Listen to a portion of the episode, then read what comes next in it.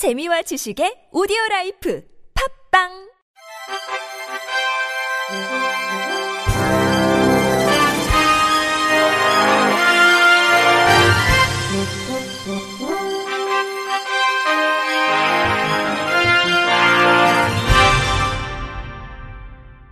청취자 여러분 안녕하십니까? 5월 17일 화요일 KBS 뉴스입니다.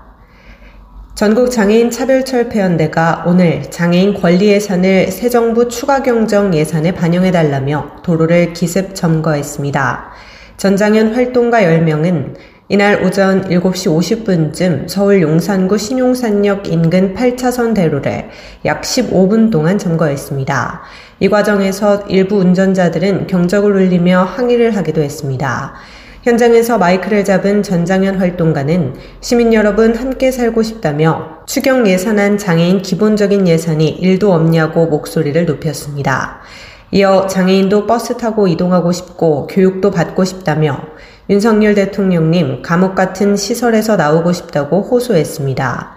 도로 점거를 마치면서 박 대표는 시민 여러분께 출근길 불편을 드려 정말 죄송하다며 사과드리자며 고개 숙였습니다. 당초 전장현은 신용산역 앞에서 발언한 뒤 인도를 통해 삼각지역으로 행진할 계획이었으나 아모레퍼시픽 본사 앞 횡단보도 중간에 멈춰서자 경찰은 경고방송을 통해 여러 차례 잦은 해산을 요청했으나 전장현 측은 이를 거부하며 도로를 점거했습니다. 제8회 전국 동시 지방선거에서 광역의원 비례대표에 나선 장애계 인사는 총 14명인 것으로 파악됐습니다. 에이블뉴스가 제8회 지방선거 후보자 명부를 통해 장애 키워드로 검색한 결과 장애계 광역의원 비례대표 후보는 더불어민주당 8명, 국민의힘 4명, 정의당 2명입니다. 지역별로는 서울 3명, 경기와 대구 각각 2명, 대전과 울산 각각 1명, 광주 2명, 충북, 전남, 경북 각각 1명이고 성별로는 남성 9명, 여성 5명입니다. 더불어민주당에서는 서울 6번 강윤택 우리 동작 장애인 자립생활센터장, 서울 9번 이셋별 더불어민주당 전국 청년당 장애인 위원회 위원이, 국민의힘에서는 서울 2번 성성모 전 20대 대선 국민의힘 중앙선대위 조직통합본부 장애인 권익위원회 위원장, 대구 2번 박종필 대한장애인론볼 연맹 회장 등이 출마했습니다.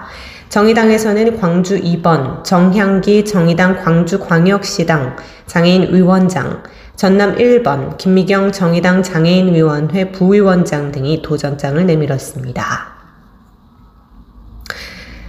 제16회 전국 장애 학생 체육대회가 오늘 개막했습니다. 이번 대회는 오는 20일까지 나흘간 경상북도 일원에서 진행되며 17개 시도를 대표하는 선수 1,425명, 임원 및 관계자 1,671명, 총 3,096명의 선수단이 참가합니다. 초중고등학교에 재학 중인 지체장애, 뇌병변 장애, 시각장애, 청각장애, 발달장애 학생들이 총 17개 종목에 출전합니다. 경기 일정 및 결과는 대회 공식 누리집에서 확인 가능합니다. 한국척수장애인협회가 척수장애인대회 수상 후보자를 이달 27일까지 모집합니다. 척수장애인대회는 각 사회 분야에서 타의 모범이 되는 삶을 살아온 척수장애인 및 가족, 관계자를 발굴 시상함으로써 타 척수장애인들에게 역할 모델을 제시하고 사회 복귀 의지를 고취시켜 왔습니다. 모집 분야는 자랑스러운 척수장애인상, 자랑스러운 리더상, 자랑스러운 배우자상, 자랑스러운 어버이상, 자랑스러운 자녀상, 자랑스러운 직장인상 등 총 6개 분야입니다.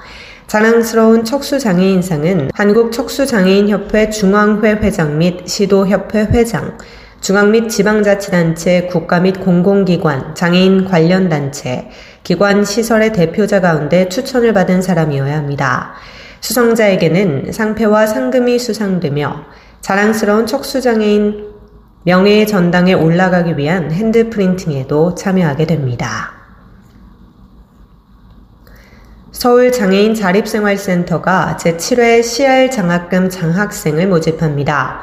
CR 장학금은 간절히 원하지만 금전적인 어려움으로 꿈을 이룰 수 없었던 장애 학생들에게 도전할 기회를 주고 나아가 자주적인 삶을 살 수 있도록 지난 16년부터 지난해까지 17명의 CR 장학생을 선정하고 장학금을 지원했습니다. 제7회 CR 장학금은 2022학년도 현재 대학생 또는 대학원생으로 서울에 있는 대학에 다니거나 서울에 주소를 두고 다른 지역의 대학에 다니는 장애학생, 전문대학교에 다니는 장애학생이 신청하면 됩니다. 신청 기간은 6월 13일부터 7월 17일까지이며 서류와 인터뷰 심사를 거쳐 최종 선정된 3명의 학생에게는 1인 150만원의 장학금이 지급됩니다. 제주특별자치도 관광약자 접근성 안내센터가 접근할 수 있는 제주 관광 리포터를 모집합니다. 모집된 리포터는 이지 제주 TV에서 접근할 수 있는 관광지를 소개하는 임무를 수행합니다. 또 스피치 reporting 방법 등 양성 교육의 기회가 주어질 예정입니다. 양성교육은 참가자가 모집되는 대로 참가자별 일정을 조율해 6월 중 진행될 예정이며 6시간 교육 수료 후 리포터 활동을 하게 되며 리포터 활동 한 건당 소정의 활동비가 지급됩니다. 참가 신청은 이지제주 누리집 공지사항에서 참가 신청서를 내려받아 작성한 뒤 오는 25일까지 전자우편으로 접수하면 됩니다. 모집 인원은 10명이며 신청자가 많으면 유사 이력 등 면담을 통해 참가자를 선정하게 됩니다. 끝으로 날씨입니다. 내일은 전국이 대체로 맑겠으나 수도권과 강원도는 가끔이 구름이 많겠습니다. 북쪽을 지나는 기압골의 영향으로 내일 오전에서 낮 사이 경기 북동부에 오후에는 강원 영서에 한때 비가 조금 내리는 곳이 있겠으며 돌풍과 함께 천둥 번개가 치는 곳도 있겠으니 시설물 관리에 유의하시기 바랍니다. 한편 내일 오전에서 낮 사이 그 밖의 수도권에는 빗방울이 떨어지는 곳이 있겠습니다. 예상 강수량은 경기 북동부와 강원 영서 지역에 5mm 미만, 그 밖의 수도권은 0.1mm 미만의 빗방울이 떨어지겠습니다. 따뜻한 남성풍이 불면서 당분간 아침 기온은 평년과 비슷하거나 조금 높겠고 낮 기온은 평년보다 높겠습니다. 따라서 내륙을 중심으로 낮과 밤의 기온차가 15도 내외로 매우 크겠으니 건강관리에 각별히 유의하시기 바랍니다. 내일 아침 최저 기온은 10도에서 19도, 낮 최고 기온은 22도에서 30도가 되겠습니다. 이상으로 5월 17일 화요일 KBS 뉴스를 마칩니다. 지금까지 제작의 이창훈, 진행의 조소혜였습니다. 고맙습니다. KBRC.